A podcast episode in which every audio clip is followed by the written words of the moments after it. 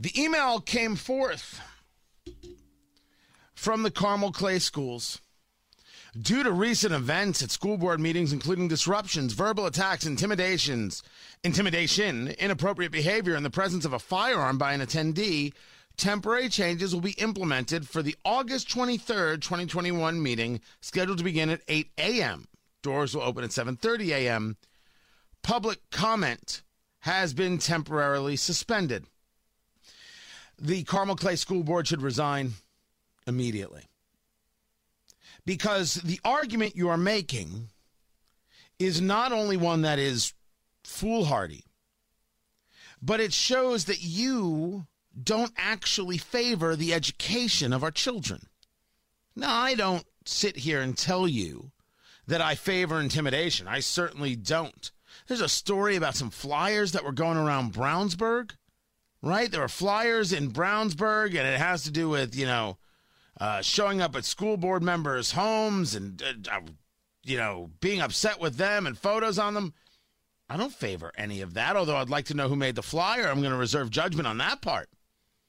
Here it is. Flyers threatening Brownsburg school board members found after a mask requirement change. I don't favor any of that. But let's make the argument somebody made that flyer. I didn't. I don't lose my free speech and my ability to engage with my school board because of somebody else's actions. Someone brought a firearm to a school board meeting and slipped out of their pocket. All right, I really got to tell you, I don't have any quarter for people who who have that happen. I guess it can happen. We don't know how many people brought a firearm with them previously because you're allowed to keep and bear arms. Oh, it's a school board uh, building. It's a public building. All right, I think it's ridiculous that we don't allow firearms on, onto these campuses, but that's neither here nor there. You can argue that someone violated the law. You can't make the argument that the purpose from them wasn't to intimidate. And most importantly, you can't make the argument that because of that person's actions, I lose my right to discuss things with my school board. Inappropriate behavior? What's inappropriate? What you deem inappropriate? Inappropriate are some of the books in elementary school libraries that people are saying shouldn't be there. And they're bringing it to your attention, and so they're reading it to you. That's inappropriate?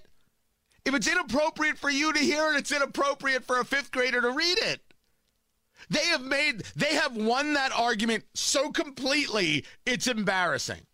Intimidation, verbal attacks, look, uh, I, I do this for a living, so I know a little something about verbal attack.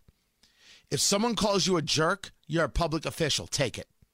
You don't want to take it? Don't be a public official. That's your deal. That's the whole deal. I'm not saying someone should call you a jerk. I am saying that it happens. And you're the public official. You don't get to take away my right to engage because of somebody else. Now, I do ask whether or not this um, violates uh, the open door law uh, in the Indiana General Assembly enacting this with the intent, quote, that the official action of public agencies be conducted and taken openly unless otherwise expressly provided by statute in order that the people may be fully informed.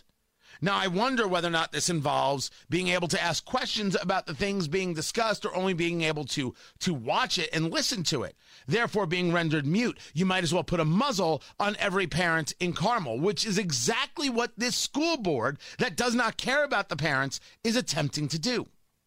This is why you have to resign. Let me say it clearly, and I would say it to each of you. You're not good enough for us. I am a parent in Carmel Clay. You are not good enough for us because when the moment came to discuss how we rationally discuss things with each other, you didn't point out these things and say, hey, let's do it this way. You said, let's silence those people. Now, as as other school board members in, in like Hamilton Southeastern like to talk about so disparagingly, you know, the kids are watching. And what you just showed the kids is why actually listen to people or talk to people when you can just shut them up and go about your power trip? That's what you did. That's what you did. And this is why you have to go. Ms. Spanenberg, Ms. Browning, Ms. Knowles, Mr. Kirschner, Ms. Jackson, you're not good enough. We want better for our kids. And we're not going to get better for our kids if we have the school board proactively engaging in eradicating First Amendment rights.